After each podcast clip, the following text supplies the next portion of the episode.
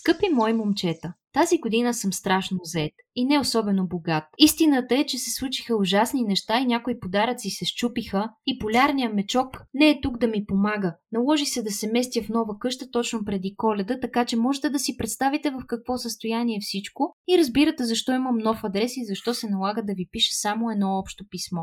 Ето какво стана. В един много ветровит ден през ноември качулката ми изхвърча и се закачи на върха на Северния полюс. Казах му да не го прави, но Северният полярен мечок взе, че се покатери на тънкия връх, за да я свали. И свали я. Полюса се щупи през средата и се сгромоля се върху покрива на къщата ми и северният полярен мечок скрил муцуна в качулката ми тупна през дупката право в трапезария. Снегът от покрива падна в къщата и се разтопи и угаси всички огньове. Стече се в мазетата, където държах всички подаръци за тази година, а северният полярен мечок пък си щупи крака. Вече е добре, но така му се накарах, че сега заплашва повече да не ми помага. Чувствата му са наранени, но очаквам до следващата коледа и те да заздравеят. Изпращам ви картинка с злополуката, както и с новата ми къща на скалите на Северния полюс. А вътре в скалите има прекрасни изби, между другото. Ако Джон не успее да разчете треперливия ми почерк, все пак вече съм на 1929 години, нека помоли баща си. Майкъл кога ще се научи да чете и сам да пише писмата до мен? Много обичи на двама ви, също и на Кристофър, чието име прилича на едно от моите. Това е всичко. Довиждане, дядо Коледа. Коледа 1915 година. Здравейте! Това е 30 епизод на 30 подкаст. Откъса, който прочетох е а, част от а, книгата Писма от дядо Коледа на Джон Толкин. Много симпатично книжле, което а, самия писател, който познавате от Властелина на пръстените и хобит и всичките му магически и елфически светове, той пише писма на своите деца от името на дядо Коледа в продължение на десетки години, докато те пораснат. И от най-простички писма на дядо Коледа с идеи за подаръци. Те се развиват, развива се един свят, появява се освен полярния мечок, така и а, магически същества, специален почерк, Мечока сам допълва писмата. Изобщо сметнах, че тази история е доста подходяща за интро на а, днешния ни епизод, който ще ни пренесе на едно далечно пътешествие.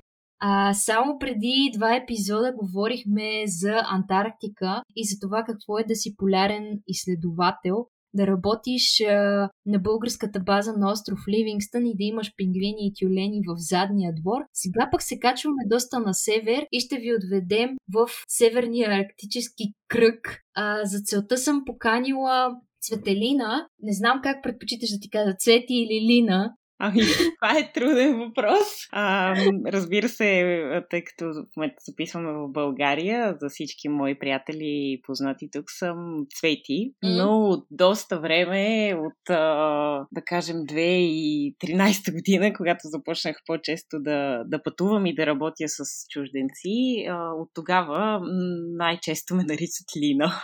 Ами да, и аз те наричам Цвети, обаче сега се замислих всъщност и като отворих преди малко да ти пише, видях, че пише Алина и викам, бре, и да не съм объркала аз нещо, защото аз лично, нали, аз го бях споделила, че предпочитам хората да ми казват Рада, а не Ради или Радче или Раденце. И, и някак а, си, може човек да си има собствените предпочитания и вече да е достатъчно време минало, че да го е срам да си каже. А, а както и да е не става въпрос за предпочитания, а, нали, от... Да, да. да чисто практически, а, разбира се, на латиница или в очите на един чужденец, Светелина е много трудно име. Пък аз израснах с това дълго име, а, да не ви казвам и трите имена, че а, нали, ще отнеме доста време, но винаги съм си мислила как а, да го разделя и въпреки, че сред познати приятели и роднини има много прякори, които започват с Ц, а, за мен най-логично беше да го разделя на две. И тъй като цвете на български означава нали, нещо, а, реших, че така ще го разделя. Цвете, Лина, на чужденците Лина им е много лесно за запомняне, за произнасяне, но като цяло са доста любопитни. Няма път или страна, в която да съм пътувала и някой а, да не ме е попитал какво означава името ти. А, и така, да, да, става повод за много разговори и истории. Да, и мен много често ме питат, защото е някак арабско звучение има заради там тяхно име, което е раб mm-hmm. или нещо този сорт с тихо H. И казвам happiness.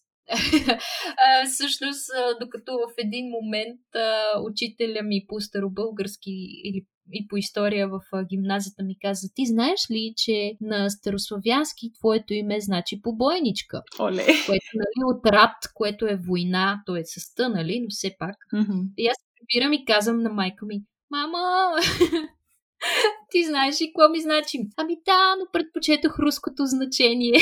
така че, да, е, генерално казвам happiness. Та, да, на гости виртуално ние Цвети, която работи като тургайд в Лапландия и не случайно се срещаме днес, за да си поговорим за тази част на света, да ви разкажем малко за коледа и да предадем малко така от празничния дух, обвид в къде легенди, къде в реални истории а, надявам се, когато излезе този епизод навън да има вече сняг и а, цялата еуфория, която е във въздуха, да придобие един топъл и уютен оттенък, но дори да не е така, той винаги е в сърцето, особено в година като тази, в която ни трябва повече поводи да се усмихваме, да бъдем по-добри и да мечтаем повече.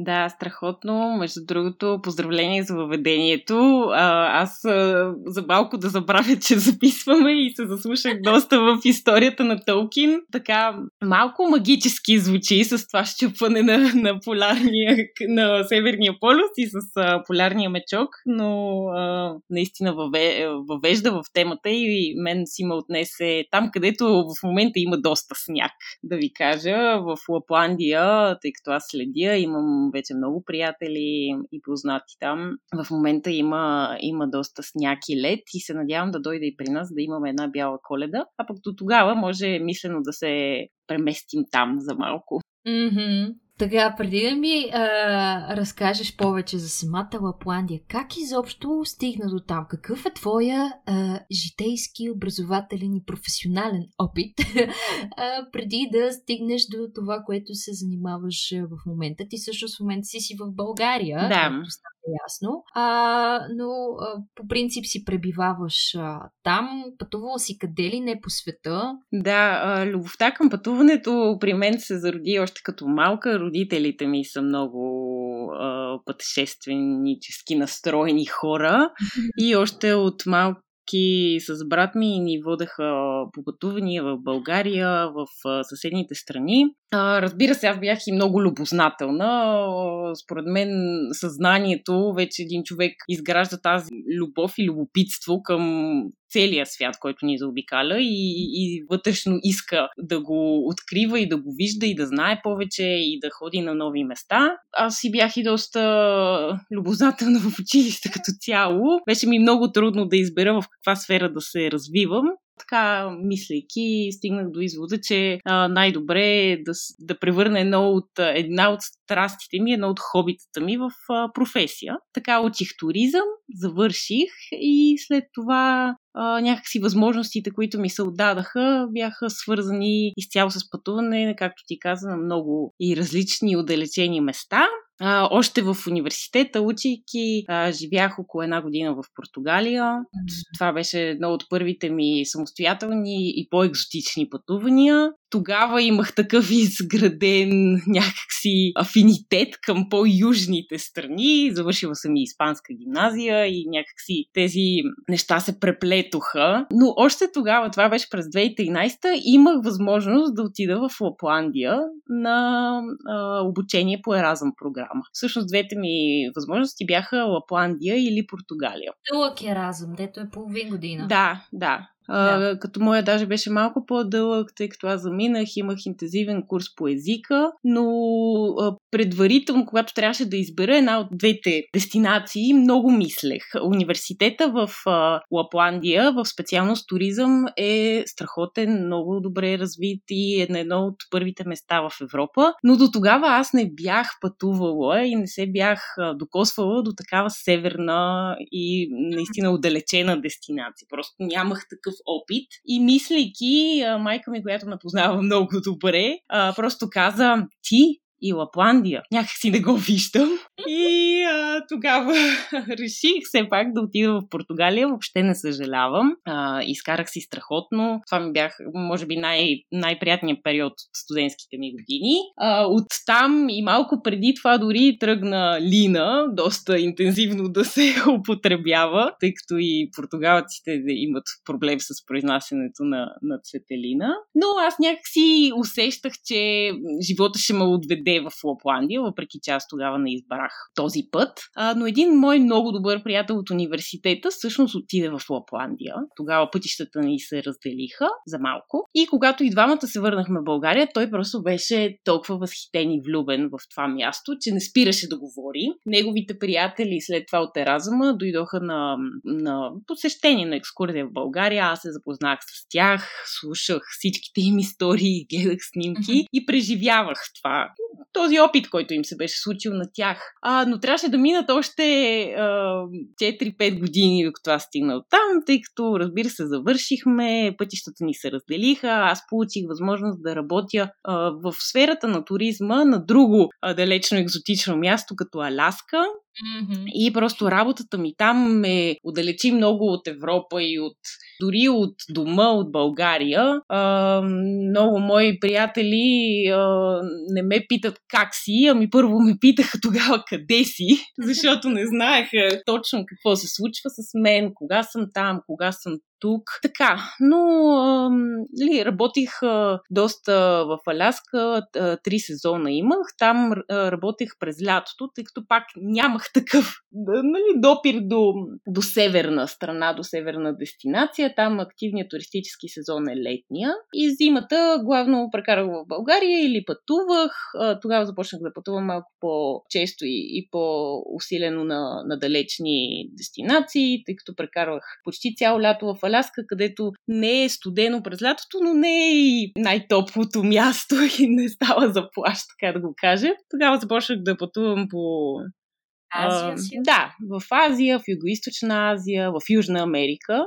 А, и пак не се задържах много често в България, докато не дойде, не дойде един момент, в който исках да уча магистратура. Тогава реших, че три години в Аляска са ми стигнали и съм взела всичко, което съм могла от тази възможност, която ми се предостави и записах магистратура, върнах се в България. Малко преди да завърша магистратурата, моя приятел от университета, който отиде на Еразъм в, в Лапландия. Mm-hmm. Той междувременно, докато аз а, бях в Аляска, след като завършихме, а, толкова се беше, се беше влюбил в Лапландия, че реши да кандидатства за магистратура там веднага след като завършихме. И го приеха той се беше преместил в Лапландия, вече 2-3 години живееше там и си беше намерил и работа. И като разбра, че аз съм се върнала в България, той ми каза, ето сега не работиш.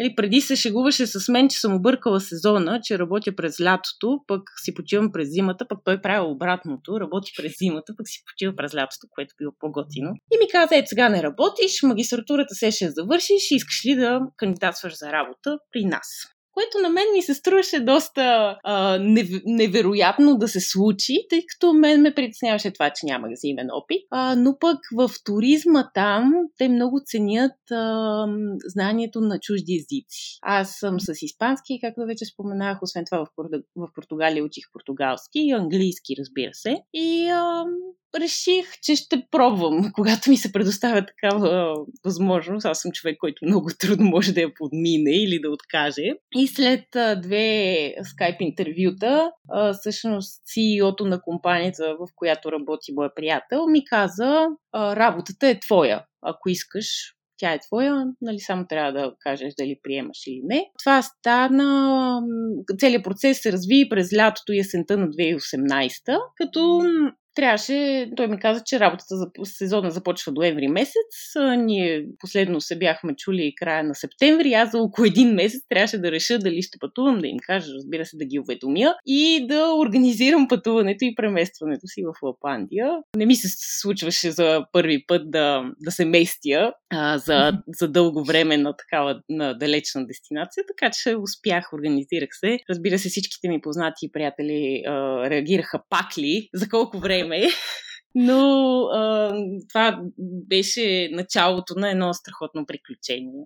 Ох, колко така смело, авантюристично звучи, ти грабваш а, възможностите, все едно нямаш какво да губиш. И абсолютно действаш някак обмислено, но все пак и някак а, импулсивно, ми се струва нещо по средата. Добре, а, как би сравнила севера в Штатите и севера в Европа?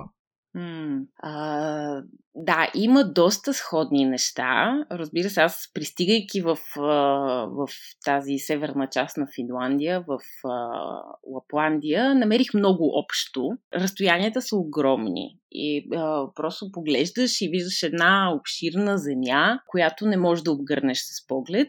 В Аляска е, усещането е идентично, много, много близко до това, но там се изпречва една преграда пред погледа ти. Това са високите планини, които там наистина са ужасно високи. В Аляска се намира най-високия връх в Северна Америка, Денали. И наистина там си чувстваш се като едно джудже, защото мащаба е огромен просто планините са толкова величествени и те заобикалят, докато в Финландия там самата страна е плоска, нямат много високи планини и усещането е различно. Там усещането е по-скоро за шир, за една безкрайна гора, две трети от територията на страната е, е в гора, пък Финландия като площ е около три пъти колкото България. Така че да, има много сходни, сходни неща между двата севера, но и много разлики хората. Хората са, дават ти едно такова чувство, че а, си част от една малка общност и че винаги ще се намери някой да ти помогне, тъй като самите условия на живот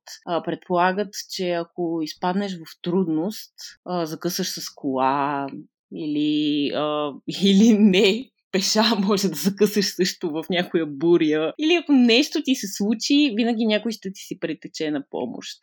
Ключово е а, за държавите. Можеш много, много можеш да кажеш за един народ по това само няколко човека как контактуват с теб. Mm.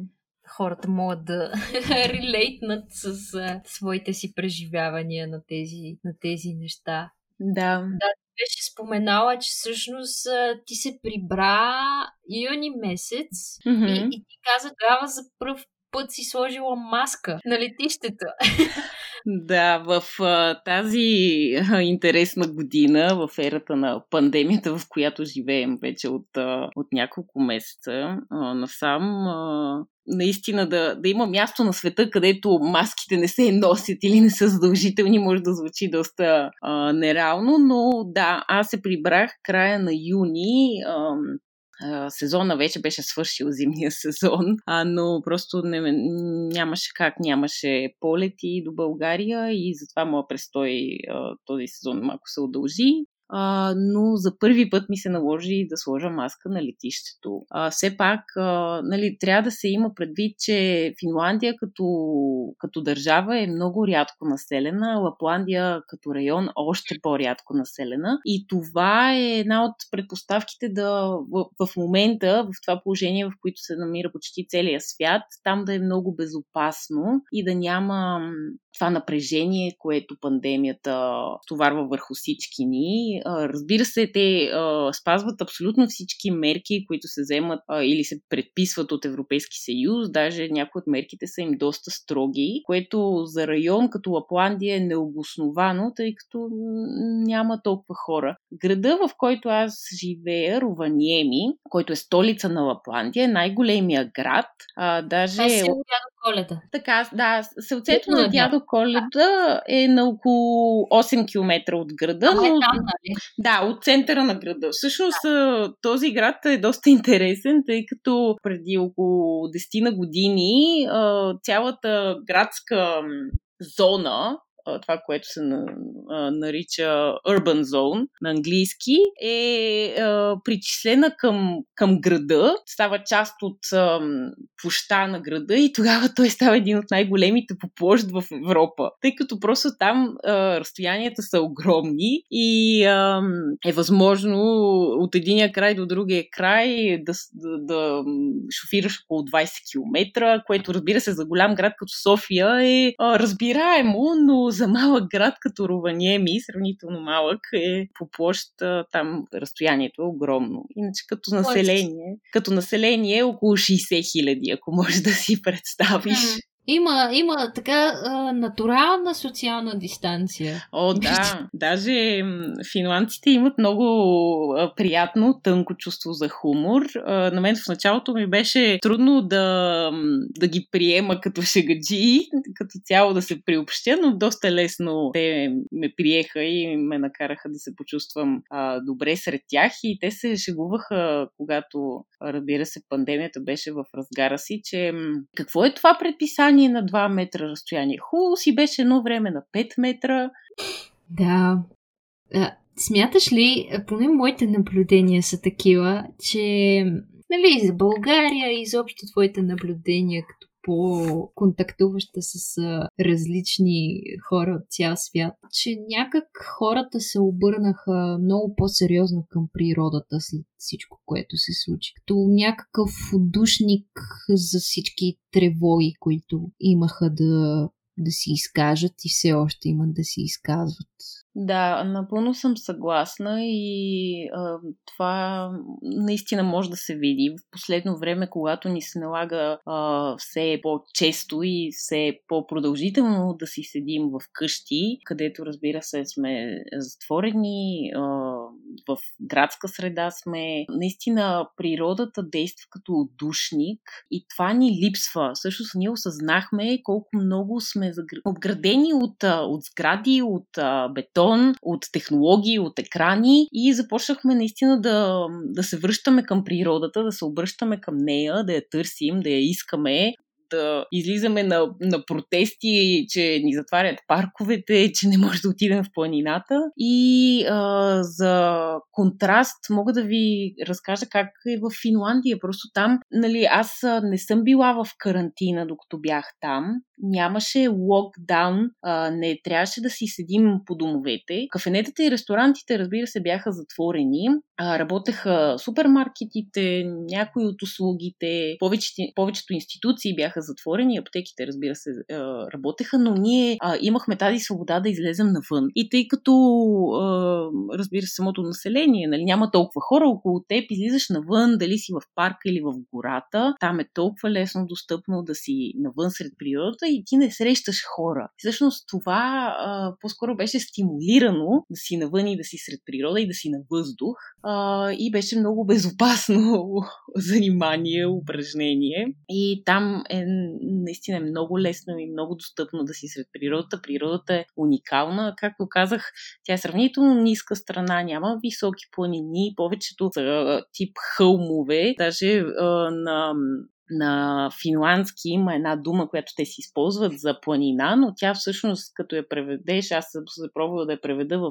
финландско-английски речник и а, превода, който излиза е Finish Mountain, защото това не е истинска планина, ми си е тяхната малката планинка, но е страхотна. Също, а, освен гора, тази безкрайна гора, там има и над 180 хиляди езера всъщност да. голяма част от страната, по в централната част, е много синя. Нещо, което обяснявам и на туристите по време на, по време на туровете, е, че на, на финландски името на страната е Суоми, като mm. Суо означава блато или влажно място.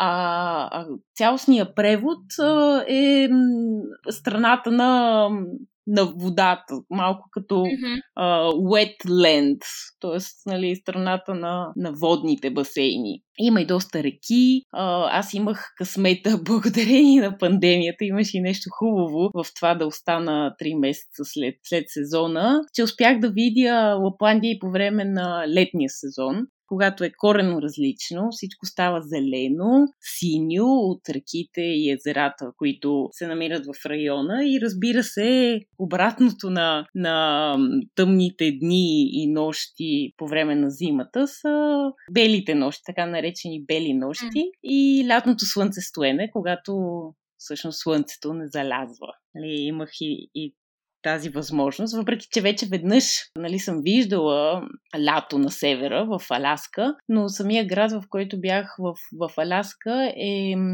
като географско разположение е по-на юг от Рованиеми. Тоест аз в Финландия бях най-на север, отколкото нали, в, да. в всичките ми пътувания. Ето, връщаме се към въпроса, който ти зададох преди малко за, за сравнението между двете, което също се проявява така. Сега като спомена нали, за планините, мен ми стана интересно, проверих кой е най-високата точка на Финландия и това е Хаути, mm-hmm. което е около 1000 метра.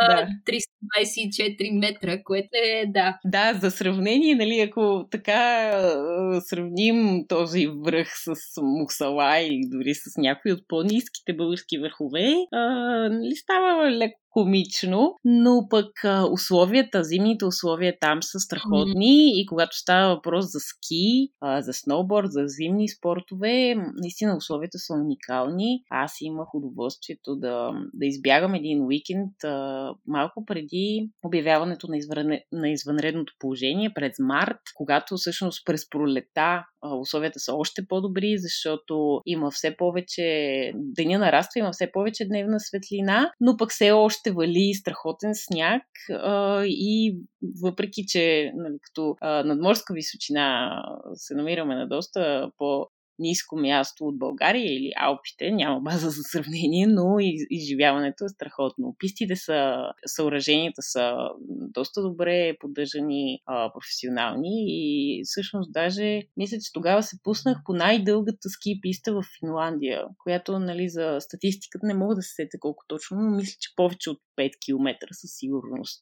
Със сигурност убедена съм, че по принцип северняците се славят със своя перфекционизъм даже, с, своята стрикност, със своята изрядност. Обедена съм, че и пистите им са много добре поддържани, да. всичко им е просто перфектно. А, няма как. Стана ми любопитно само да спомена за най-високата точка в Холандия. в Холандия е 322 метра. Да.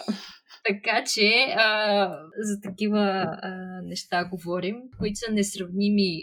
Както има 8 хилядници, така mm-hmm. има и а, възвишения по 300 метра. Така че това е някъде по средата. А, и интересен а, народ са, са филанците. Ти там предполагам, че като работиш с чужденци, а, работите на английски. Ти спомена на испански, така на каквото ти се наложи. А, доколко се чувстваш уверена в своя фински?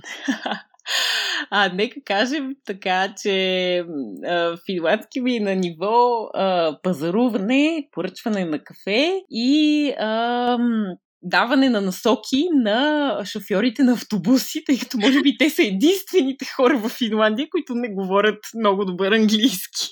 Така че а, някакси а, отначало а, се чувствах много странно там. Може би заради езика. А, преди това, за краткотрайни пътувания, да, била съм в страни, в които не съм разбирала абсолютно нищо от езика, например в Япония или дори в а, близка Гърция. А, но за по-продължителни пътувания винаги съм била в страна и в, в, в атмосфера, в която се или нали, говоря, или мога да прочета поне какво пише, докато при финландския не беше така. Все пак за, за две години понаучих малко, но езика е изключително труден. Не бих казала, mm-hmm. че, че го владея. Мога да вържа две изречения, както казах, и да си поръчвам и да броя и разни такива елементарни неща. Може би на ниво... Как си, да. Как си значи две на фински? Точно така. Как си? Те много, много се смеят, като започна да им обяснявам, нали, че как си значи нали, как си? How are you? Да, how are you на, на български. Голям смях пада. А, иначе те са любопитни. За тях а, нашата азбука е нещо съвсем а, нали, различно и далечно, така че и те... Да, и те реагират по същия начин, но а, това, което може би много хора не знаят, да, и аз не знаех преди да отида в Финландия, че финландския няма нищо общо с а, другите европейски езици. Най-странното, че няма нищо общо и с другите скандинавски езици, които пък помежду си са доста сходни. Например, ако знаеш шведски, разбираш датски, норвежки, дори немски, холандски. А, но финландски е корено различен. Той даже не е от индоевропейското семейство. Корените са му а, идват някакси от монголската империя, също така викингите доста са спомогнали за, за формирането на езика. В, в нали, античния фински, в своите корени, происхода на думите е сходен с унгарския. Съвременните езици нямат нищо общо. А иначе като произношение и част от граматиката е сходен с естонския, но това географски нали, може да се обясни. Да. да. А, така че за човек като мен, който много обича езиците и лингвистиката, но главно учил романски езици, беше много трудно от начало. Признавам си, ходех да пазарувам с а, речник тъй като а, нали, в, там в супермаркетите продуктите, като почнеш да четеш описанието, мое любимо занимание, пише на фински, на шведски, на норвежки и на датски. Но не и на английски, да. Аз изпитвам а, жив интерес към а, тази част на света. Мисля, че до голяма степен е породено от слушането ми на метал музика. О, да. Там а, буквално след а, някакво преброяване през а, не знам си коя година, преди 10 години, бяха признали хеви метала като а, религия mm-hmm. до толкова до толкова са на почет. Имаше една карта, която бях приложила към дипломната си работа, в която графика се описва, че всъщност на глава на населението, точно в Финландия и Швеция, има най-много а, групи музикални създадени.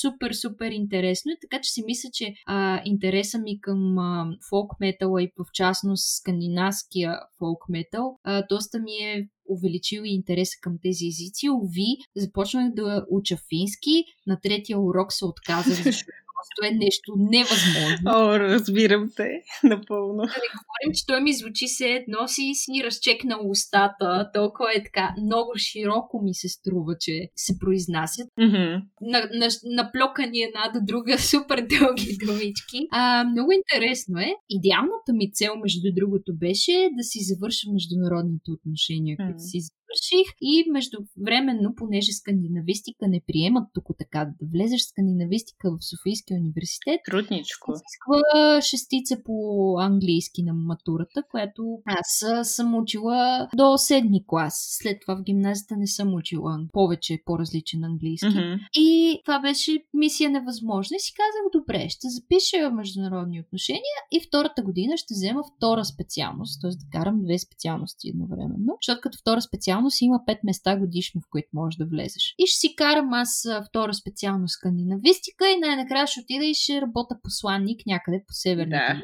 И майка ми, точно както на тебе така ти се е изсмяла, и моята така реагира, защото аз съм супер зиморничева, супер тополюбива и каза, не, ти, ти не можеш в такива условия да вирееш. А естествено, започнах работа още преди да вляза в университета и нещата много бързо придобиха различен смисъл. И още на първата сесия, първи курс, казах, аз с една сесия не мога да се справя. А пък с две. И да уча още три езика. Не стига, че бях учила има други, които а, нали, а, споделям, че това доста, доста ме вълнува. Трудни са тези езици, определено не са за всеки. А, доколкото съм запозната, ти каза, че нали, нямат много общо. Поне част от тях а, се учат заедно с а, немски, се учи с немска филология, поне, да. поне така, така че отчасти някакси да са свързани. Но вярвам, че който има желание ще намери и начин. Плюс това, както каза, те са оправни хора, модерни, оправят се с английски, но ти си ми споменавала, че всъщност си водила и българска група. О, да. Това е, а, така беше доста вълнуващо и за мен и неочаквано. А, беше ми първата коледа в Финландия, коледата на 2018 там най-натоварено, разбира се, е през декември месец. Най-много чужденци и групи има тогава. И а, ние работехме почти всеки ден, доста дълги смени, но като работиш с хора, поне лично аз, тъй като много обичам, а, наистина не усещаш как и кога минава времето. А пък и като по време на полярната нощ, така и казват, когато също деня е най-кратък в тези седмици, а, не усещаш кога минава времето времето, защото ставаш, отиваш на работа, навън е тъмно. Да, има някаква дневна светлина между 11 и 2 обикновенно през деня. След това свършваш работа, прибираш се, навън пак е тъмно и така. Се редят дните. През деня всъщност няма и небе. Ами, не се вижда, разбира се, когато има толкова много сняг, той самата светлина, дори да е малко, тя се отразява. Всъщност не е, не е пълен мрак. Имали сме, разбира се, и дни с пълен мрак, когато е облачно, вечер, разбира се, но снега доста помага и, разбира се, прави едно такова зимно, снежно, ледено усещане. А, но тогава тази въпрос на коледа, аз не, не бях по график на работа на 25-ти на самата коледа, а, но ми се обадиха предния ден на нашите менеджерите, които отговаряха за графика. Един от тях ми се обади и каза, искаш ли да водиш българска група? И аз викам, как така българска група? До тогава не бях, наистина, не бях срещала българи туристи. И той ми чете името и казва Анто, Антония Петрова. Би трябвало да е българска. Към да, обикновено руските, нали, усеща се, когато е руско име, а, би трябвало да е българска. И той вика, добре, утре на коледа, ще дойдеш, ще ги водиш така. Обаче те вече, когато са резервирали, те всъщност не знаят предварително кой е техния гид. И на самия ден чакам ги аз, те пристигат в уречения час и започват да нали, комуникират с мен на английски, при което аз обръщам на български. Те бяха толкова изненадани и толкова се зарадваха. А, всъщност се оказа, че бяха три приятелски семейства, които пътуват с каравани. А, бяха тръгнали в средата на декември. Целта им беше, разбира се, на коледа да са в Лопландия. И след това щяха да бяха тръгнали през а, Румъния, Унгария, Полша, през а, Балтийските страни. Така се бяха прехвърлили в Финландия и щяха да си тръгват през Швеция, Дания, Германия, Австрия и, и така до България, като целта им беше 8-9 януари децата да може да отидат на училище. Много амбициозно. Аз мислех, че ще раз, разглеждат през това време, а то... Ами, но... като доста път е като цяло, но те се оказа, че са доста опечени кемпърджи и къмпингари. Много приятна група. А, имаше едно малко момченце, той беше най-малкото, може би на 5-6 години. Когато аз обърнах на български, то просто погледна майка си, обърна се към нея и каза, мамо, тази какичка, защо говори на български?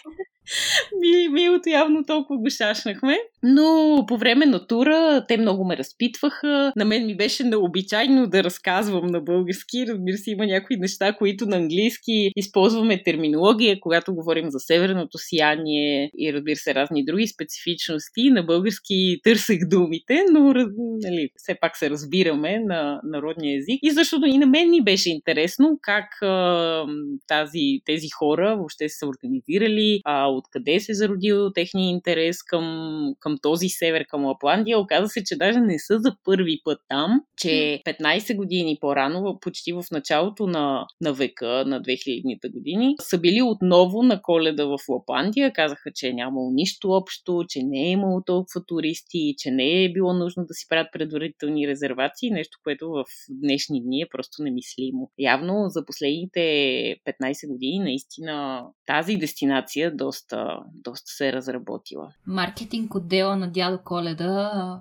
явно си върши работата. О, върши, върши си работата и доколкото знам работят под пара. Моя приятелка, която а, ни е гостувала вече в епизода за метала, беше написала публикация за нов български университет, ако дядо Коледа имаше пиар. трябваше да говори с медиите. Организирането на датата, часа и мястото на потегляне на празничната ширина са отговорните задачи на всеки добър пиар. Съобщаването им на медиите също. Да спасява имиджа на Снежанка. През годините Снежанка е влизала в безброй образи и е сменяла поприщата по-често, отколкото се сменят подковите на празничните елени. За да я предпази от грозни слухове, добрия пиар умее да изважда на показ само най-доброто у нея. Да отговаря на писма. Неотменна част от задълженията на всяка звезда каквато дяда Коледа несъмнено е, справенето с фен почтата. Пиарът му със сигурност има цял екип от еродирани елфи специалисти, които отговарят на почтата на дядо Коледа. Да създава партньорства. Пиара на дядо Коледа му е осигурил достойни старини. Всички тези реклами, чини, чаши и опаковачни материали, които изобразяват белобрадия старец, са гаранция за спокоен живот дори и след пенсия. О, да. Така че поздрави за Антония, която мисли за пиара на дядо Коледа. Да, да, него му е простено. Някак си преглъщаме и превъзмогваме пиар грешките. Но ако говорим за маркетинг, а, като цяло, раждането на селцето на дядо Коледа е една, може би, най-успешните, една страхотна маркетинг стратегия. Кратко, просто искам да ви разкажа на, на теб и на всички, а, които ни слушат. а, каква е историята на това селце на дядо Коледа? Всъщност, да, в момента Руваниеми е едно страхотно място. Коледният дух се носи дори извън коледния сезон, тъй като там е снежно и бяло през по-голямата част от годината. Коледните лампички, доколкото се сещам, тази година седяха до март-април, но не винаги е било толкова весело и толкова жизнерадостно там.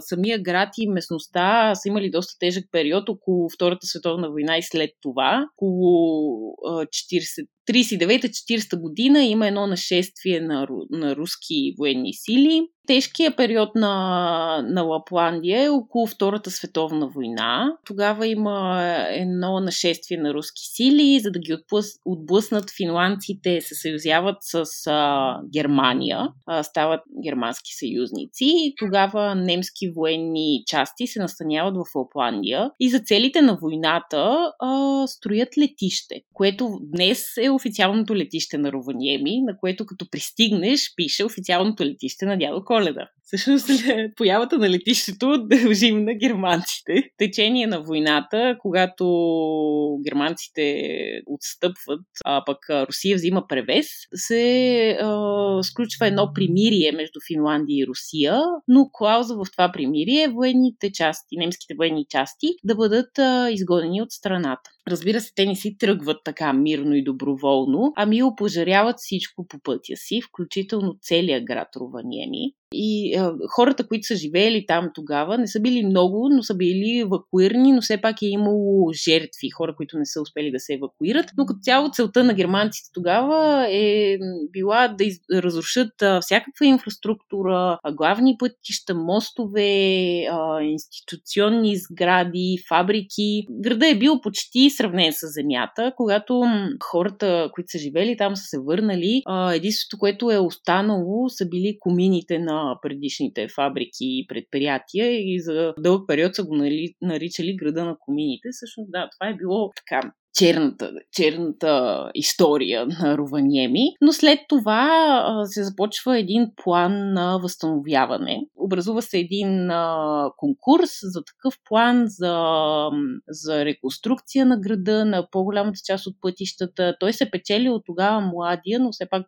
проспериращ архитект Алвар Ауто, който става в последствие баща на скандинавския дизайн и той е доста, доста известен в тази сфера. Много хора пътуват до Финландия и до Лапландия главно, за да видят негови сгради. Доста интересно. Негова идея е главните пътища да се реконструират в формата на еленска глава с рогата, погледната отгоре. Това много малко хора го знаят, но е наистина много интересно. Аз съм виждала от самолет, когато е тъмно е доста, доста красиво да видиш тази еленска глава. И аз гледам снимки от високо, ама нещо не мога да го Да, малко е трудно. Трябва нали, да, някой да ти покаже, но нали, това е било неговия, неговия план. Той също така строи новата сграда на общината, строи библиотека, концертна зала с театър. Доста ден е бил. И а, през тези години след войната, а, след 45-та, активистката на предшестващата организация на УНИЦЕФ, Елеонор Рузвелт, тогава е била вече вдовица на Теодор Рузвелт, но тя е била много трогната от засегнатите райони от войната и тя е решила така спонтанно да посети полярния кръг, но не в Штатите, а си избрала Финландия. И о, доста изненадващо посещение. Съобщила е за него на, на финландците така много кратко преди да се осъществи. И а, единственото, което е казала, че иска да посети полярния кръг като по този начин да обърне внимание на хората към тази част на, на Европа и да се наберат средства за възстановяването на Лапландия финландците решават, че трябва да построят една каштурка от техните типични дървени каштурки, където да посрещнат Елеонор Рузвелт. Правят го в рамките на една седмица. Каштурката е завършена, когато тя пристига и избират за място всъщност една зона, където е изчислено, че полярната окръжност пресича една от магистралите, които отиват на север избират това място и е защото преди войната е започната една инициатива там да се обособи място за почивка, нали, когато хората пътуват по магистралата. Има табела, която обозначава, че магистралата е пресечена от полярната окръжност, хората да спират, да се снимат, разбира се, да си почиват. И има почтенска котия с а, печат, който като удариш печат на писмото или на картичката, която пращаш, пише, че го изпращаш от полярния кръг. Всъщност... Това съм ти го виждала в Инстаграма. Да.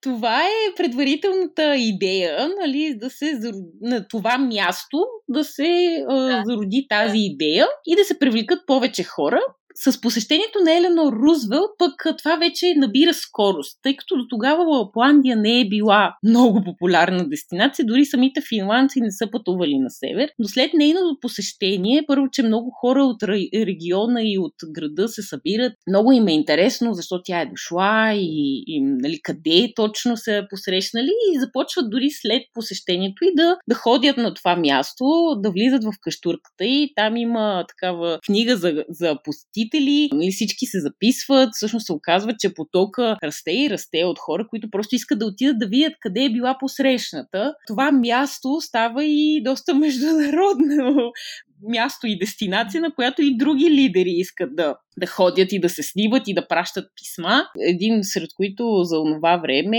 знам, че е Леонид Брежнев и той посещава мястото, което е предвестник на сърцето на дядо Коледа. И вече 15 години след посещението на, Ру, на Рузвелт се вижда, че трябва да се разшири това място. Започва строеж на нови сгради, на места за отдих, на ресторанти, на кафенета. През 85-та се оце сълцето, което до тогава е било просто сълцето на полярния кръг, а, вече се е разраснало до такава степен, че предприемачи от а, района решават, че е доста добра идея да се свърже с дядо Коледа и как.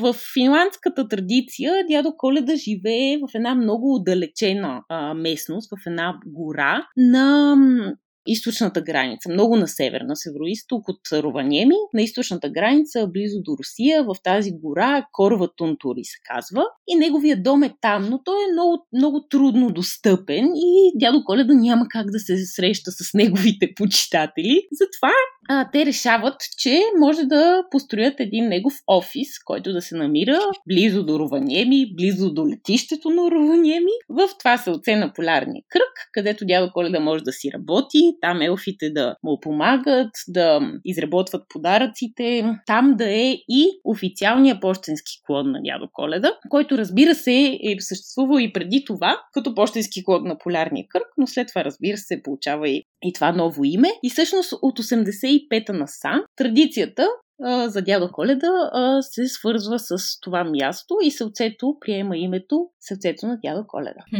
А всъщност самата легенда за дядо Коледа от финландска гледна точка, можеш ли да я разкажеш? От финландска гледна точка тя е свързана, може би, както и от българска гледна точка, ако не броим соц годините. Тя е свързана с а, западната култура, с тази фигура на този бълбрат старец, който, разбира се, в Европа, в страните е свързана с а, Сейнт Николас. Със Свети Николай. Да, да, като, нали, все пак той е светец, който е правил е дарове, подарявал е на бедните, а, докато, нали, с течение на времето, в, доколкото знам, в Штатите, в Северна Америка и в Канада, така е описан в една поема, наистина с този образ, който всички познаваме, с бялата брада, с червените дрехи, с а, този весел нрав, с неговия типичен смях, Хо-хо-хо. И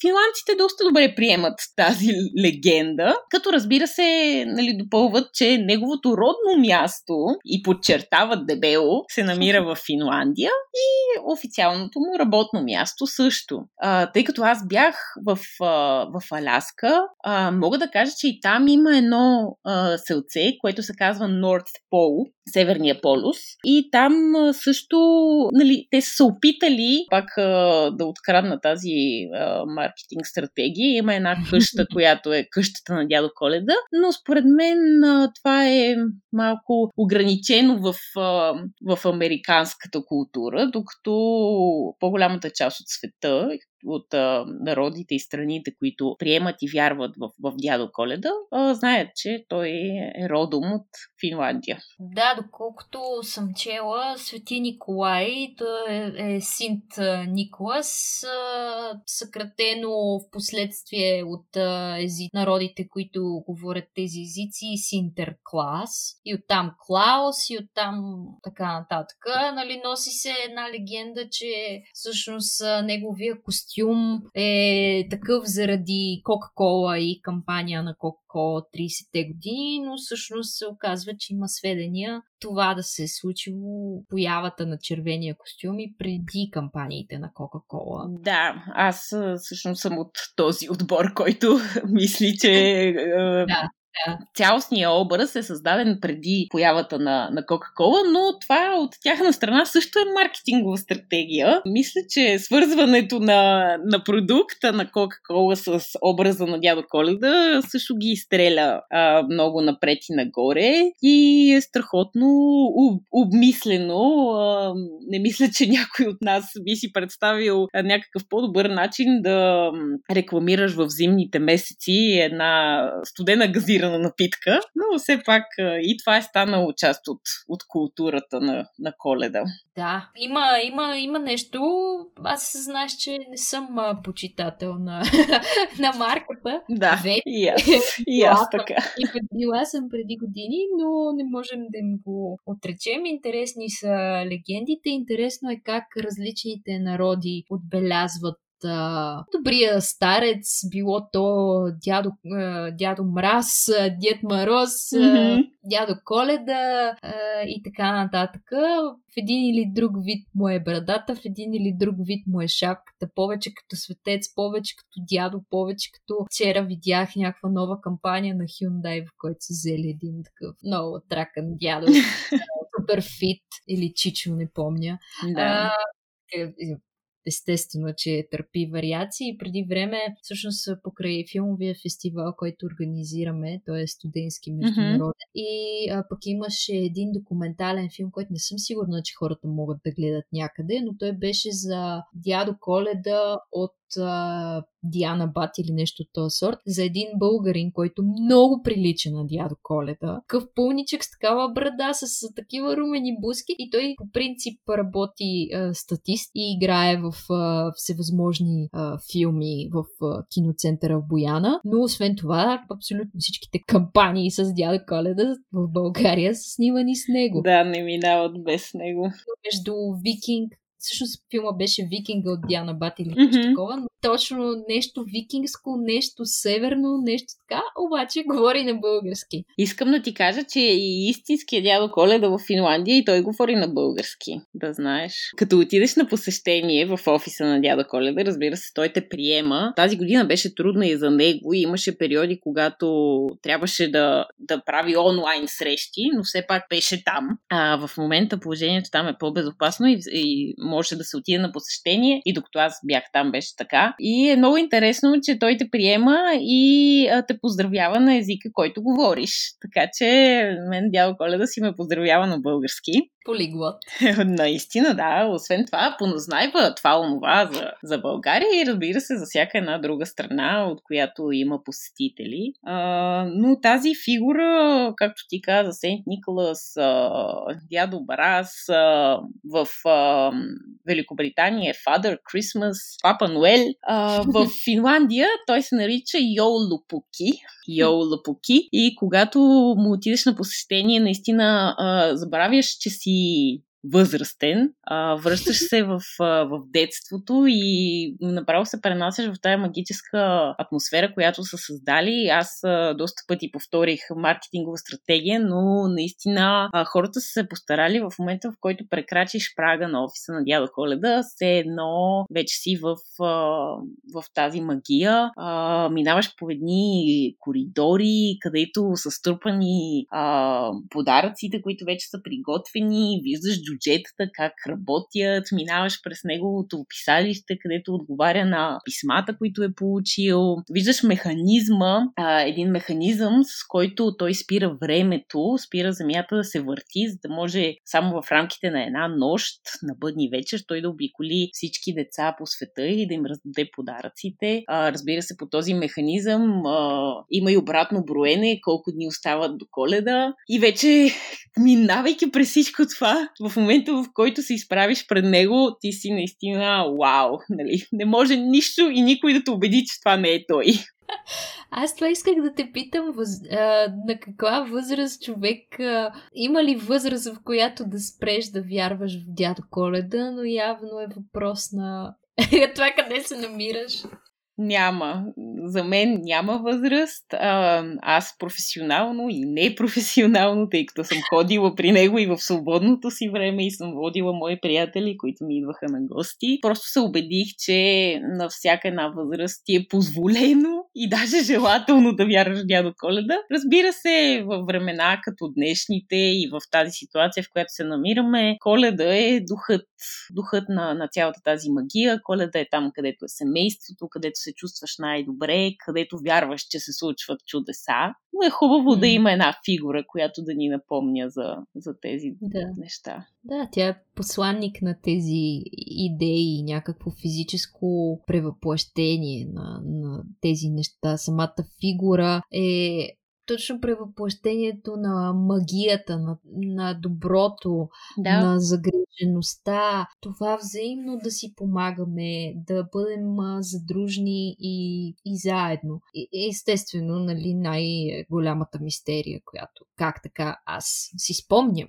Спомням си, че когато разбрах, че пре той няма как да за една минута, в точно в 12 часа, за една минута да раздаде подаръците, почнах лека по лека да приемам, че това се случва за цяла нощ. Да. След това казах, окей, добре, той няма как да влезе през този комин в панелката, защото просто няма как да се случи. Сигурно през тераста ги мята. и след това си спомням, че седнах и казах на майка ми, бях доста по-малка, отколкото се очаква да бъда. Виса, да поговорим като големи хора. Сложих си така, скръстих си ръцете. И казах, има ли тя да коледа или няма? Тя ми каза, еми, как ти кажа, няма. Аз казах, еми, добре, поръвах си малко, казах тогава, искам еди си раница.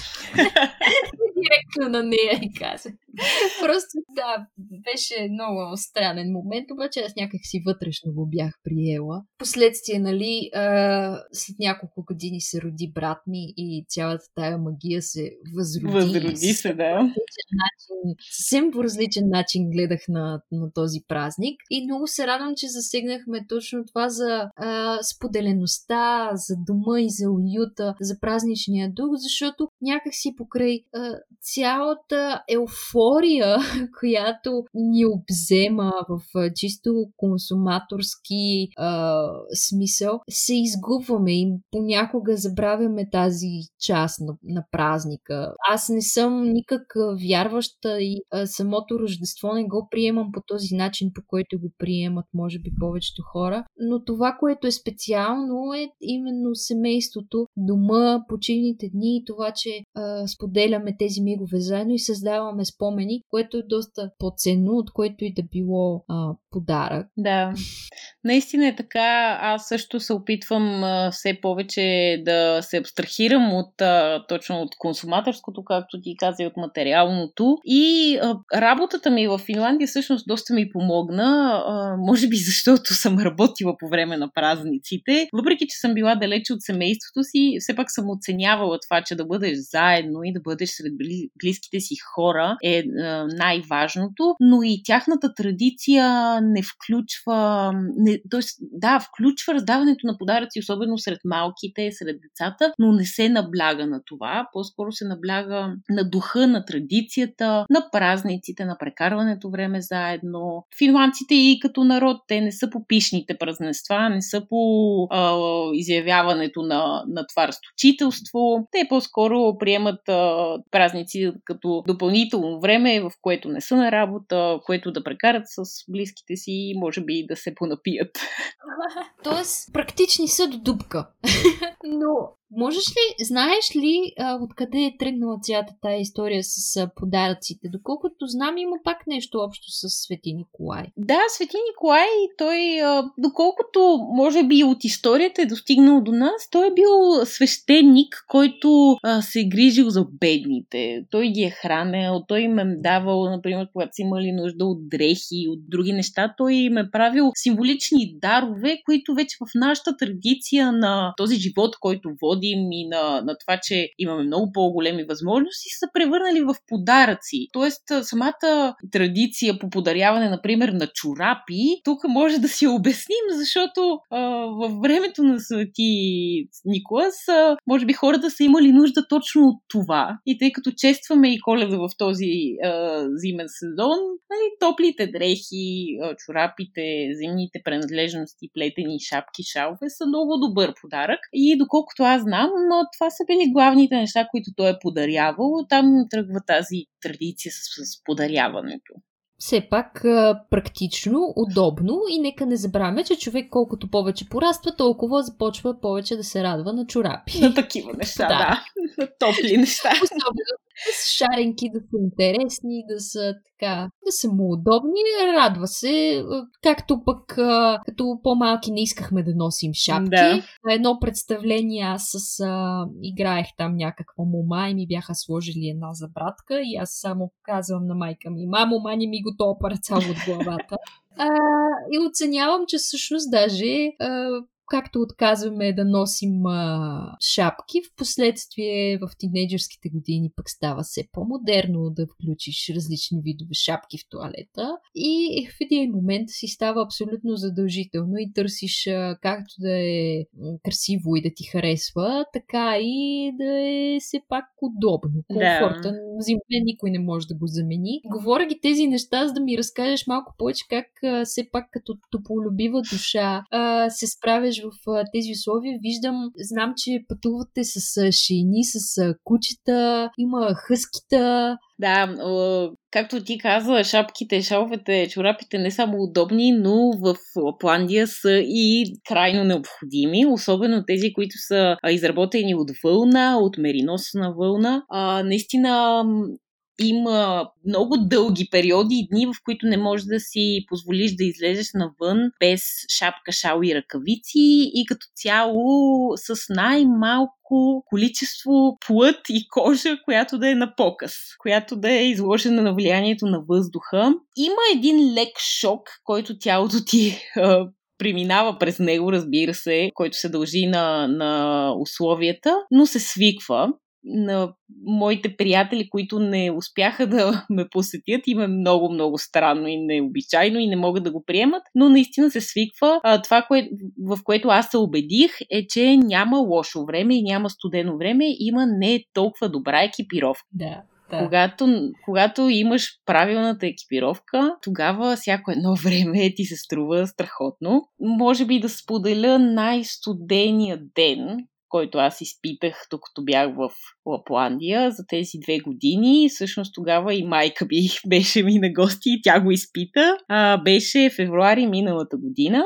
Един ден, в който ние трябваше да отидем на посещение на, на Арктическата зоологическа градина, която тя е ситуирана в една гора и видовете, които се срещат, са само местни видове, такива, които си живеят на полярния кръг. И те горе-долу се разхождат свободно, просто имат едни огромни заграждения, част от една гора които, разбира се, нали, те са заградени и няма как животните да избягат, но вътре в тези клетки, те си имат доста пространство. Трябваше да направим една обиколка за логическата градина изцяло навън и ставайки в 8 часа си поглеждам телефона температурата навън беше минус 35 градуса, като се усещаше като минус 38 и това е в града. А когато се отдалечим от него, отидем в гората, където беше зоологическата градина или трябваше да отидем до там, а, температурата падна до минус 40.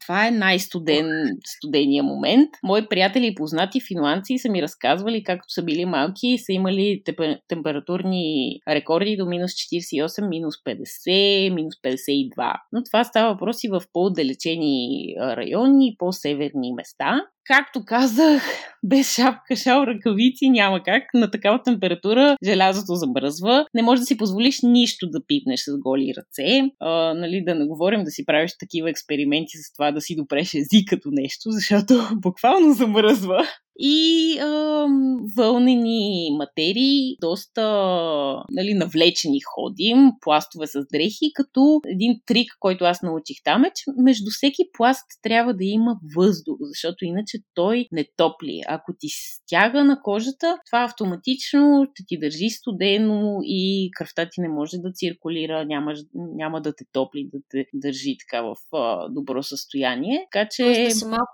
голям размер, така ли? Да, и обувки, и дрехи, дори а, термобело и термобузи не трябва да са стегнати. Също финландците като цяло са противници на термодрехите. Те а, използват по-скоро мерино, дори мерино бело, мои познати са ми казали, че това е първото нещо, което биха купили на децата си, на, дори когато са бебета, чифта мерино бе, бело. И така, просто трябва да си доста подготвен. А, разбира се, непромокаеми а, панталони, якита, които са специално а, пригодени за такъв студ и за сняг. Екипировката, с която работим, а, доста професионална, издържа наистина на тези условия. Дори в редките случаи, когато сме имали снежни бури. Аз съм се чувствала напълно предпазена. И за различните активности, още няколко приспособления, като каски а, и като снегоходки, също така, горски ски. Начините за придвижване на това място също са многобройни.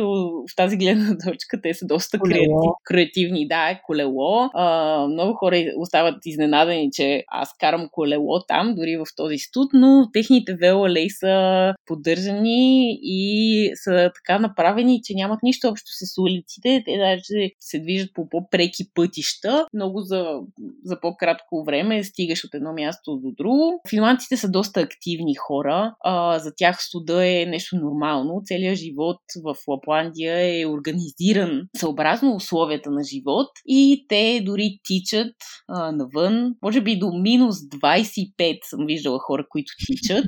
А, наистина живота не, не спира, когато е толкова студено. Аз също а, започнах да, а, да приемам някои от техните навици. Започнах да тичам тази пролет по, по-активно от миналата, а, но докъм мисля, че най-студено съм тичала на минус 10, минус 12. Пак зависи колко добре си подготвени а, и облечен. При тичането може би не чак толкова навлечен. Да. да, както ти спомена, караме моторни шейни, които са пригодени за снежните условия като цяло условията там са страхотни за такива занимания. използваме реките и езерата, които замръзват, кара се по лед, по сняг, може и в по-дълбоки преспи.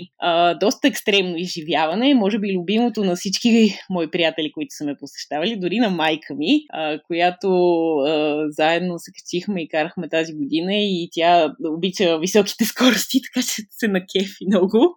най-бързо с моторна шейна, мисля, че съм стигал до 120 км в час. Uh. Може да си представиш. Право на магистралата се пускаш в трета талента.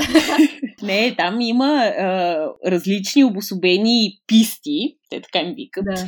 Но те са, нали, като занимание си е регулирано, има си полиция, която си е на моторни шейни, има ограничения на скоростта, да. има знаци, така че всичко е точно. В момента гледам, а, гледам инстаграма на компанията, за която работиш. На едната снимка Злати ли виждам? О, да. Значи Злати, Злати ми беше на гости миналата година и просто така съвпадна, че точно тогава компанията правеха една от фотосесиите за, за брошурата за, за следващия сезон, т.е. за този, който мина. А, за 2020 и а, разбира се, мен ме помолиха просто да участвам и аз казвам, не, аз имам на, на гости приятели а, и те казаха, още по-добре, нови свежи лица и така, Злати, да, карахме тогава шейни с хъските, което е друг начин за придвижване, малко по-бавен от моторните шейни, но удоволствието е не, не е по-малко. Хъските да са уникални животни, тези, които, тази порода, които се използват за впряг,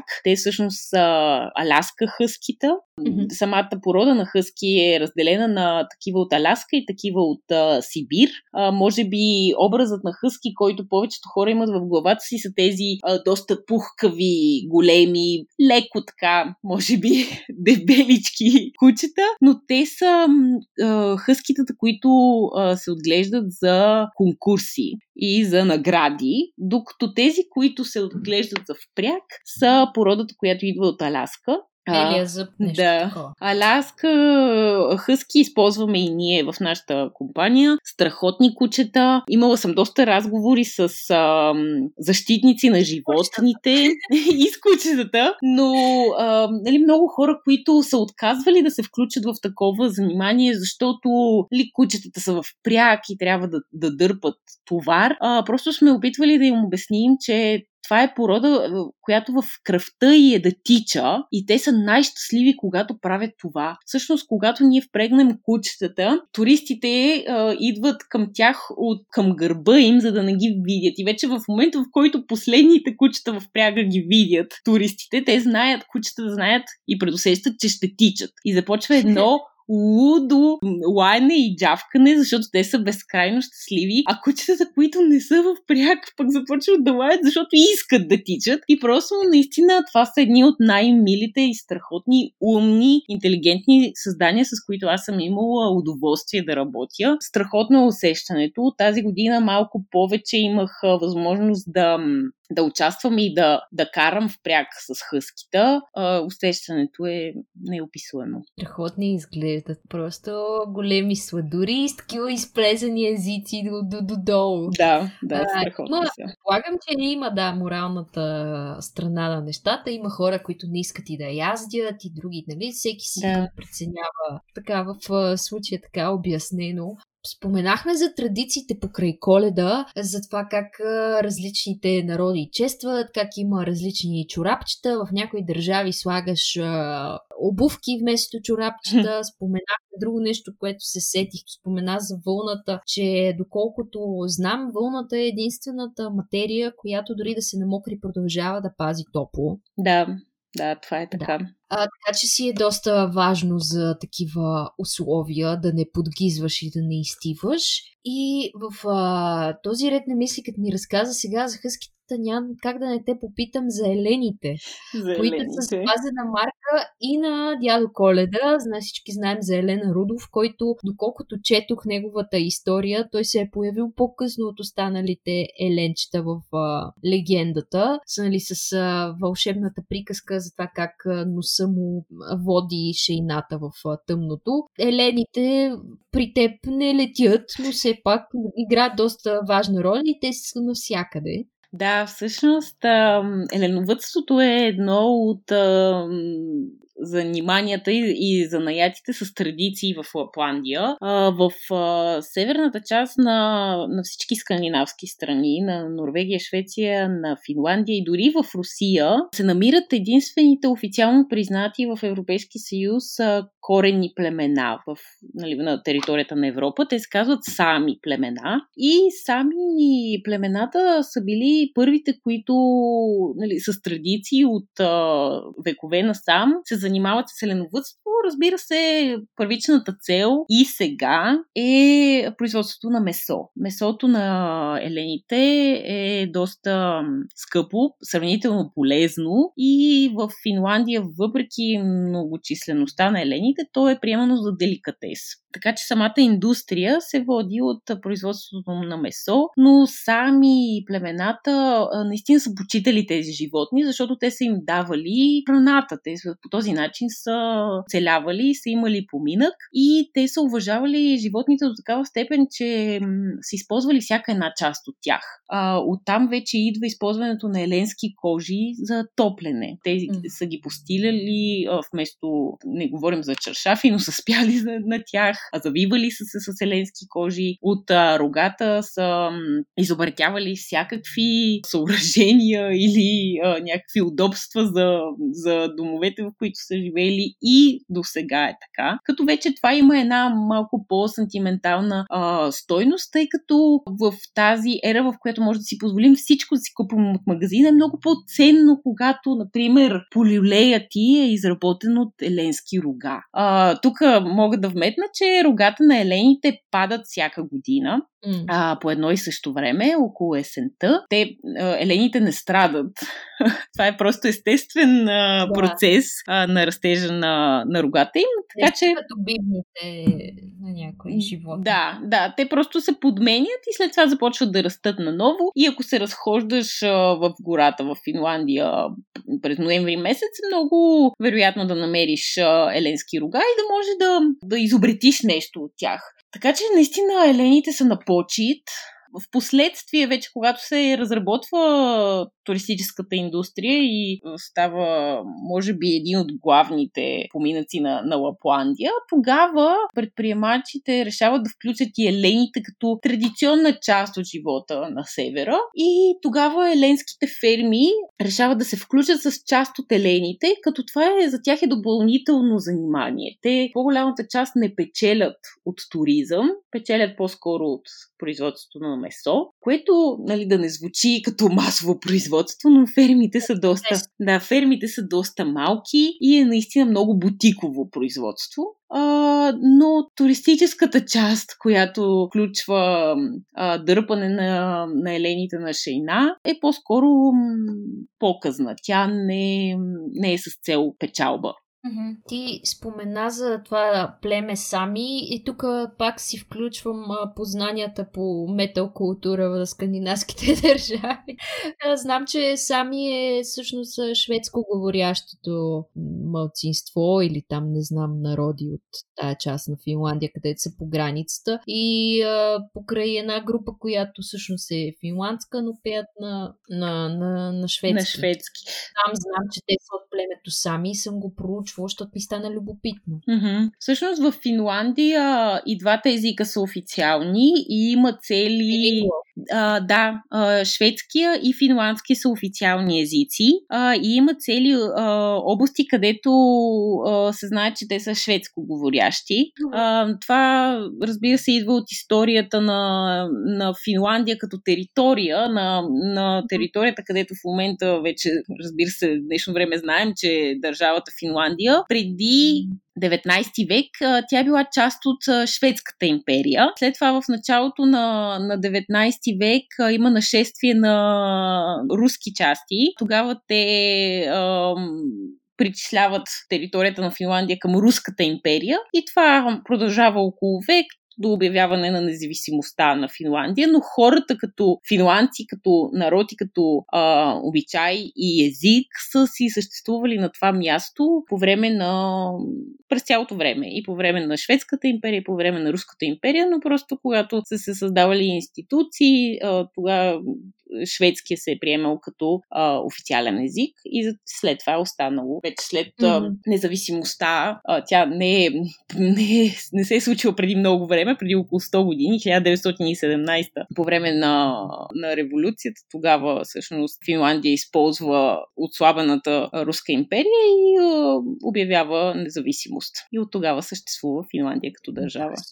Да, сравнително нова темата е толкова обширна, че ние нали, скачаме от тема в тема. Ако се върнем на елените... да те върна на тях, защото ти беше споменала, че има хора, които буквално ги преброяват и им следят популацията, защото това нещо е регулирано. Да, те са много са. Просто са многобройни.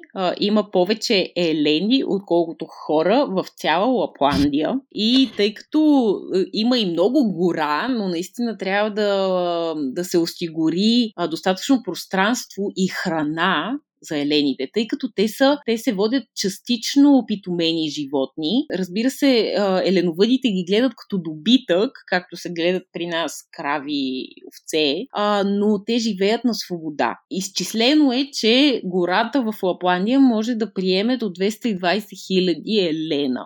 И то, тази цифра се контролира като се знае за всеки район колко е допустимия максимум, който вече се разделя на еленовъдите и на фермите, които са в района. И има два пъти в годината, когато елените се преброяват. Първия път е след а, размножителния период. Размножителният период е в а, късната есен, октомври, ноември. След това, когато мъжките елени си свършат работата, женските се а, знаят, нали, че са бремени, те не се пипат. Преброяват се мъжките елени и се вижда колко в излишък или колко над това число, което е максимума за въпросната ферма, имат. И се избират а, млади елени, не бебета, но вече възрастни, но млади елени, които разбира се отиват за, за целите на производството, така да се каже по-меко. И след това елените се пускат на свобода през зимата, доста тежък за тях период, но тяхното тяло е изградено така, че те имат ам, двойна, двоен пласт козина, имат доста ам, дебел слой подкожни мазнини, които ги държи а, топли и ги предпазва от студа по време на зимата. Освен това, обонянието им е толкова развито, че те могат да а, усетят трева и всякакви листа и растения под един метър сняг. Всъщност те са от твоята порода, напълно а, вегетарианци са и обичат всичко зелено, обичат да си хапват листа, трева, любими са им а, горските плодове, боровинките, гъбите, вече в сезона, в който ги има. Ще разберем с тях. Да, със сигурност.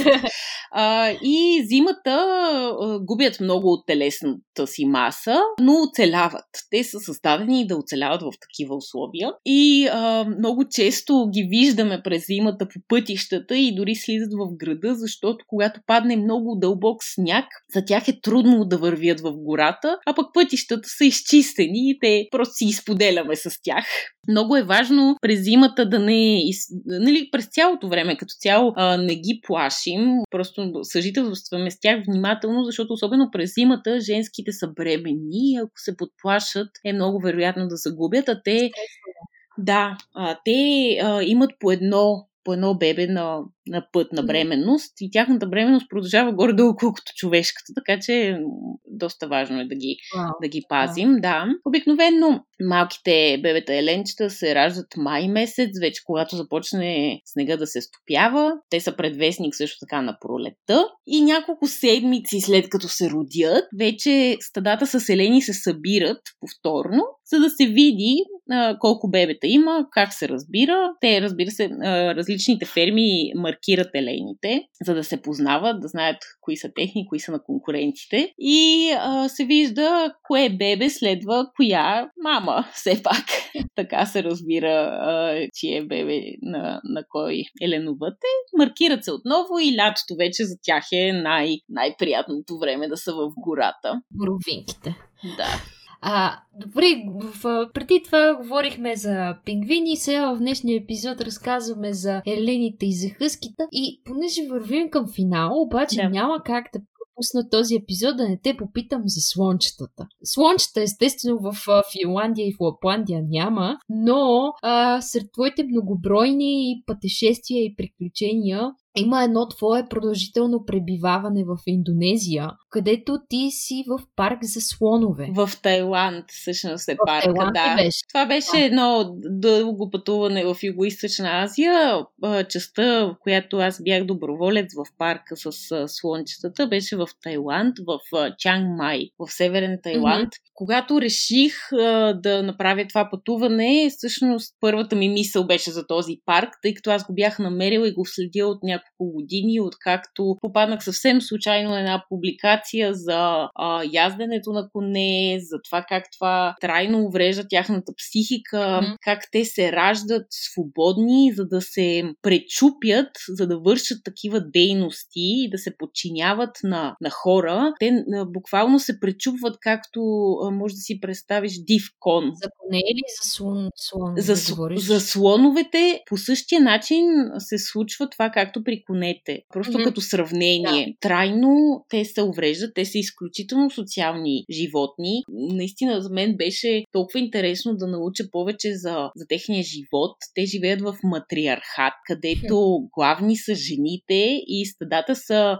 изцяло а, изградени от, от жени. Те си имат иерархия. Когато се роди едно малко слонче, то си има поне няколко бавачки. А, те също така тъжат, когато някой слон си отиде, а, нали, почине, просто го преживяват страхотно. А пък, а, нали, от, от друга страна, женските са в стадата, мъжките в, в момента, в който стигнат по-възряло, са отлъчени от стадото, тъй като те вече нямат нужда от грижите на майките и на бавачките си и стават доста буйни и те са единаци или може да се групират до няколко мъжки в тяхно стадо, но те, разбира се, свършват тяхното предназначение в а, продължение на вида, но като цяло а, не се вписват в, а, в матриархата а, и са давани на, на разстояние от женските, но изключително, изключително а, вълнуващо за мен а, емоционално преживяване беше престоя. Аз бях доброволец за една седмица в парка. Главните задачи, с които а, ние се занимавахме през деня, беше подготовка на храната за слоновете или другото занимание беше чистене на така да се каже, на техните изпражнения. А, въобще не е било неприятно, искам да ви кажа, тъй като те също главно се хранят с зелени и, и нали, даже може да се използва за, за тор, това, което yeah. нали, произведенията им. А, пък иначе подготвяхме храна за по-възрастните слонове, завивахме ориз, сварен в кокосово мляко, с банан в бананови листа. А. За останалите имаше банан бананчета, дини, тикви. така че страхотно наистина. Чувството да си толкова близо до тези величествени, огромни създания е просто уникално и да видиш как ти можеш да, да общуваш с тях, да се доближиш да ти, до тях, да ги разбереш. Страхотно беше. А добре, а този парк точно какво представлява? А, защото нали, го има този проблем с а, увреждането на слънчетата, с а, тяхното сгрешено предназначение, житейско, в това да бъдат отглеждани, за да служат на човека и в крайна сметка има и по-положителни примери. Да, значи парка, разбира се, аз увлякох в раз, разказване, но парка главната цел е да спасява слонове, които все още се малтретират и се използват за цели или на туризма, или на някои от другите индустрии, разбира се, за, които са се използвали в миналото за тегляне на товар, за превозване на пътници, като цяло като атракция в циркове. Жената, която основава този парк, Лек Че, Чейлърд, тя е тайландка, чието семейство главно се е занимавало с а, експлуатация на слонове и в един момент тя просто възстава срещу семейството си, е отлъчена от него и решава, че това не е хуманно и че трябва нещо да се направи. Тя започва от нулата, като наистина е много трудно, тъй като в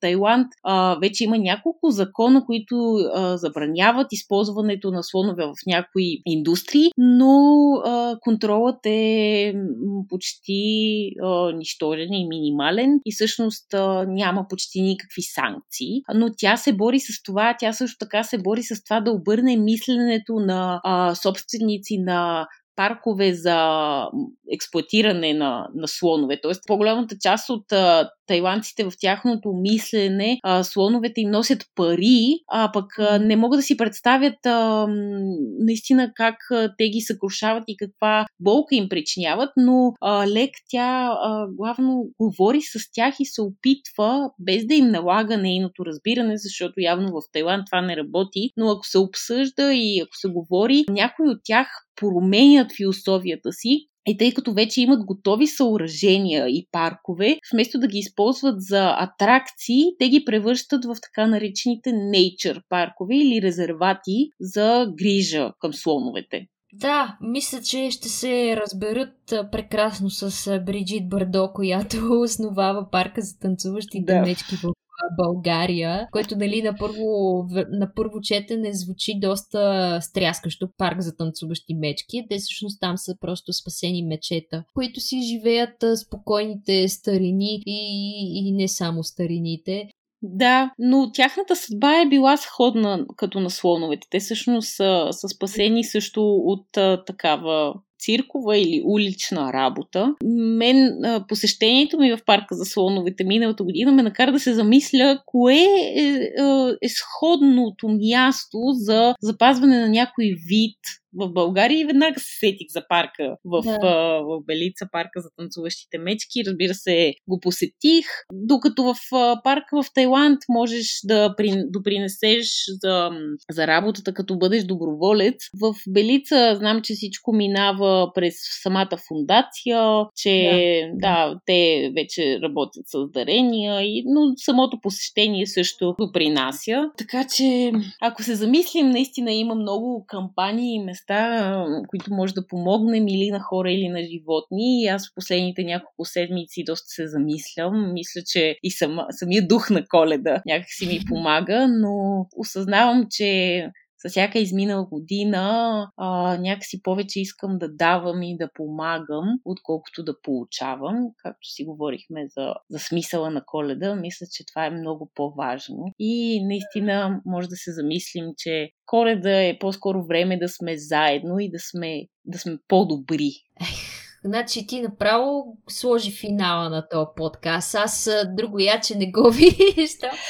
Само преди това да спомена, че пък лятото посетихме един парк, зоокът в центъра на град Добрич, който се казва Зоокът Добрич, който е взет в момента от а, млади хора, които го развиват и в а, него показват, а, в него се грижат за защитени а, видове. Също така участват по репродуктивни програми, с които да увеличават популацията на определени животни. Може да им следвате Инстаграма и Фейсбука, защото всяко животинче си има име и те разказват неговата история. И а, някои от тях са, разбира се, на обменни начала. Примерно, ние сме дали на някои някоя държава, те са ни дали друго животинче в замяна, за да се продължава развитието им. В доста хуманни условия се гледат с дарения от хората, с къде зад клетка, защото са опасни, широка клетка, прегради, не клетка, къде зад прегради, къде ходят свободно. Въобще има и такива примери с хора, които наистина ги грижа за животинките. Страхотен пример е това.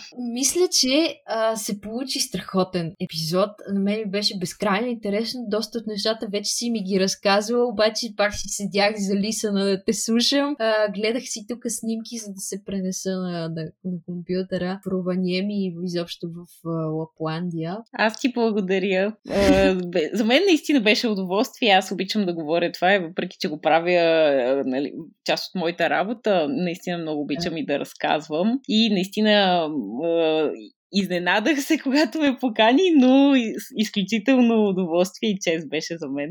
Ето, значи в момента не можеш да практикуваш своята професия на екскурзовод, но беше наш виртуален екскурзовод в този подкаст епизод днес. И то 30-я такъв. Доста хубава цифра, бих казала. И, и много тематично. Страхотно, Просто... да. да. А, мили хора, така, може би сте забелязали, че се опитвам всяка седмица напоследък да публикувам, за да поддържаме този дух, за да поддържаме вашето въображение и съзнание така живи и а, с плод за размисъл по много интересни теми, било то и за пътешествия, за интересни професии. Останете на линия, защото съвсем скоро ще се включим с още по-така планинска тематика. Абонирайте се за подкаста, за да не изпускате а, новите епизоди и известията, когато ги кача. Това обикновено се случва по нощите. Искам да ви кажа, че веднага забелязвам, дори да го кача в 2 часа през нощта, има хора, които си го пускат. Още половин час след това има единици, които очевидно следят тези неща, което може много да ме радва. След това, дори да го слушате по нощите, да сънувате Еленчета и дядо Коледа, пингвини и вкусни манджи, кой каквото си намери за добре. А, благодаря на Цвети и останете на линия. Съвсем скоро се чуваме. Чао, чао! Чао!